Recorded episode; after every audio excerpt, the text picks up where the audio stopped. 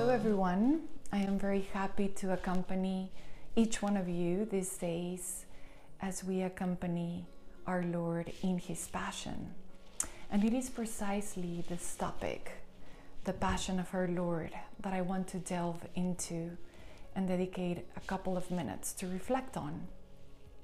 I think all of us have had moments before a crucifix of silence, of contemplation, where we just consider how much He has loved us, where we maybe without a lot of thinking experience how much the Lord is giving to us through that contemplation.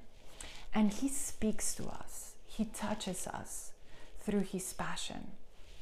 The question here that I will like to invite each one of you is what does Christ speaks to you during his passion or through his passion. And I would like to simply share my personal experience of how I've been experiencing through many years this love of Christ through his passion on the cross. And I want to use for this reflection the word passion. Very simply, we will follow each letter we will take the letter and make it a word or a phrase. With this, it's not nothing official. This is just my personal experience of some reflections that Christ has spoken to me through his passion. So the first letter is the P, which stands for personal. The passion of our Lord and his love is personal. We have meditated many times, maybe, on those words of St. Paul to the Galatians He loved me and gave Himself for me. He loved me and gave Himself for me. What does that mean? It means that it's personal. That every time that Christ, every moment that Christ was living, talking, suffering, breathing, crying, he did it for me. He did it for you. Some years ago, I went to the Holy Land for the first time in my life, maybe 14 years ago. And the first place that I visited was Calvary. I arrived very early in the morning with other, maybe three consecrated and myself, and we had a mass there on the side chapel. And then we had moment to pray, a long time to pray. And I was praying in the spot where Christ was crucified. And I've never been there before in my life. It, they have an icon very similar to this one, obviously bigger, of Christ crucified. And there's a lot of lamps hanging, there's a lot of noise around. I was just kneeling, contemplating the rock of Calvary where the cross was placed and Christ hung from the cross during his three hours of agony. And as I was praying, I had this deja vu moment, right? I was like, I've been here before. I've been here. And of course, I've never even seen a picture of that place in my life. So as I was praying, I felt this voice inside of me saying, Monica, you were here. You actually were here. When I was hanging on the cross, I gazed at you. I watched you. I suffered for you. I died for you. You were here that day. This is your place of redemption. You can imagine the many, many tears that came out from my eyes tears of gratitude, tears of love, tears of joy and consolation, of experiencing how much Christ loved me. And I had that personal experience of He loved me and He gave His life for me. I invite each one of you during these days when you are reflecting on the passion of Christ how is He loving me? how is He personally inviting me to share in His passion with Him? Second letter, A, which stands for me for all for souls. All for souls. And this is what Christ shows me on the cross. He gave it all. He didn't reserve one ounce of blood for himself. He shed all the blood. He gave all his body for the salvation of souls, for your salvation, for my salvation. And what does that mean? Is this sign of complete generosity, of complete gift of self that someone can have. Is this I thirst? Those words that he pronounced for the cross. I thirst for souls. I thirst for many souls to know me, to love me, to experience my love. And when He's there and we can contemplate Him there, we can think, what else can you do, Lord, to show me how much you value each and every one of the persons that you have created with so much love and given so much dignity? It's all. It's all spoken without words from that cross, with his body broken, bruised, wounded. This is his all. And that's his all for the salvation of souls. Then comes the first S of passion, and that is surrender to his Father. Every time I contemplate Christ crucified, I think of his total surrender to the Father.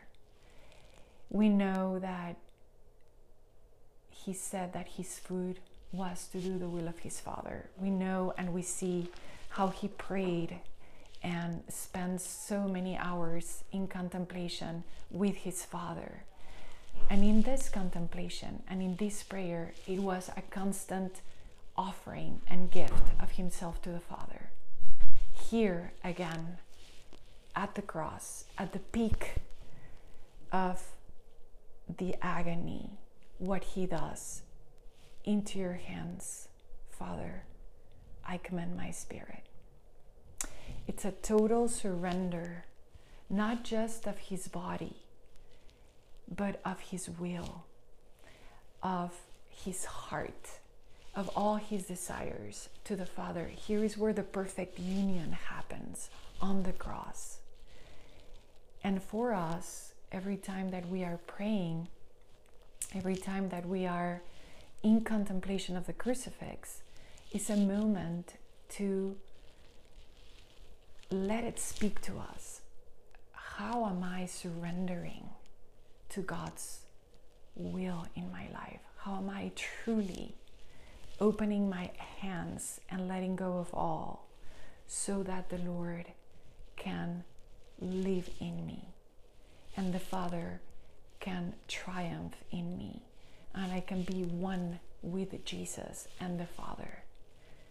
Surrender to His Father. The second S of passion stands for see his pierced side. We have seen maybe bigger crucifixes and we've seen his open side, his open wound that stems and flows blood and water. We cannot imagine what it meant for Our Lady to see that while Jesus was already dead, the soldier came and with a lance pierced his sacred heart. But that was what Christ wanted. He wanted to have a pierced heart so we can see in his passion and discover in his passion how he heals our wounds through his wounded heart that is sacred and most holy. So from that open heart flowed water and blood. And for me, it stands for love and forgiveness. The church has always taught us the blood stands for a symbol of the Eucharist, and the water is a symbol of baptism, right? It's almost like Christ telling us the more that I am wounded, the more that I will love. The only way that I can know how to respond is love, and that is a symbol of the blood. And the water, what the more that I'm wounded, I give you forgiveness. I cleanse you, I purify you. So this is what the Lord gives to us and shows to us. More love, more forgiveness. In his passion, his love and his forgiveness arrive to the climax that we can even think of the greatest love ever. So, blood and water flowing, it's almost an opportunity these days to kneel at the foot of the cross and let that blood bathe us. Let that water wash us from our sins, wash and purify us, and give us a new life, a new beginning. Let that blood redeem us. Let that blood touch us and be be at the foot of the cross as long as I need to be there until I experience that He is giving me that blood and water to me so I can experience His love and I can experience His purifying light, His cleansing waters, His living waters, giving me life, a new life, a new beginning, a new start in my life. And then comes the I of Passion. And the I stands for in my place. That's my experience every time I contemplate the crucifix. In my place. I should be there. I should be there, Lord. And you took my place. And you took my place because you love me personally. In my place, it's like that Good Samaritan that sees me and gets down from his horse, cleanses my wounds, puts me and takes me with him, pays for me, and saves me right? And even more than that, in my place, He is the sacrificial lamb. He is actually the Lamb of God that takes away the sins of the world. In the Passover feast, the lamb was being crucified. In our Passover, in our Paschal feast, Christ is the lamb that is crucified in my place so I can have new life, so I can be freed from the slavery of sin, so I can be free from anything that ties me and does not allow me to experience the love and give love. So that's the I. And then comes the O, passion. O, offer my life. Every time I pray and contemplate Christ on the crucifix, I can just say, I give you my life. How can I respond to so much love? Lord, I want to love you back. There's, there's no other response possible, right? And this offering of my life is not like in heroic, incredible ways. It could be. It could be that the Lord is asking you something heroic this Holy Week. Listen to Him if, if that's what he's asking of you. But it might be that this offer your life, it's very simple. It's in accepting with peace what we're experiencing now, being in quarantine. It's doing the dishes with love. is having your meeting from your business from a distance. is trusting in the Lord in these times of so much suffering in the world that's your offering of yourself. is serving one another in your family, is listening to a friend that needs to talk. It's dedicating some time of silence to pray and contemplate Christ crucified. It could be so many things, this offering yourself. You receive the gift of love from Christ, you give a gift of love. That's what happens to me. I contemplate Christ crucified and I'm like, Lord, I give you my life again. This is my only response. And the last letter is the N, passion. And that stands for no one has greater love than the one who gives his life for his friends. That's the conclusion. No one has greater love. Nobody will love me ever as Christ loves me. That was my personal experience, and that's what I'm sharing with you.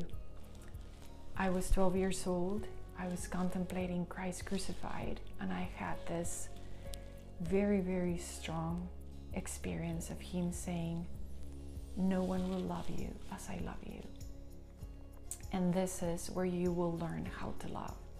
From this crucifix, this is your school of love. And little did I know, right, that many years after I was going to be consecrated and totally dedicated to the Lord. But today, for you and for me, is that reminder, that invitation. No one has greater love. No one has greater love. The purity with which Christ loves us, all the manifestations of his love from the cross, all this forgiveness, freedom, joy, mercy that He's given me from the cross.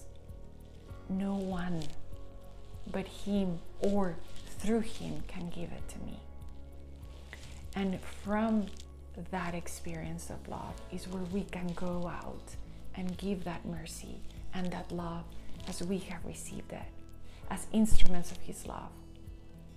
So, this is the conclusion, and this is how Christ wants to invite us during this holy days, during this holy week. How can we leave this days contemplating Christ crucified? Each one of you take all the time you can. You will not regret it. Take all the time you can to spend time before Christ crucified and ask Him, Lord, what are you telling me? How are you speaking to me through this crucifix? What is it that you want me to know today, experience today? And kiss that cross and let Him kiss you. Kiss His wounds and let Him kiss your wounds. I think that this could be the most beautiful Holy Week for you if you allow Him to kiss your wounds and if you place yourself before Him and kiss His wounds of His crucified body. I pray that each one of you and all of you have a beautiful experience, a deep experience, a redeeming experience of the love of Christ today and always. May God bless you.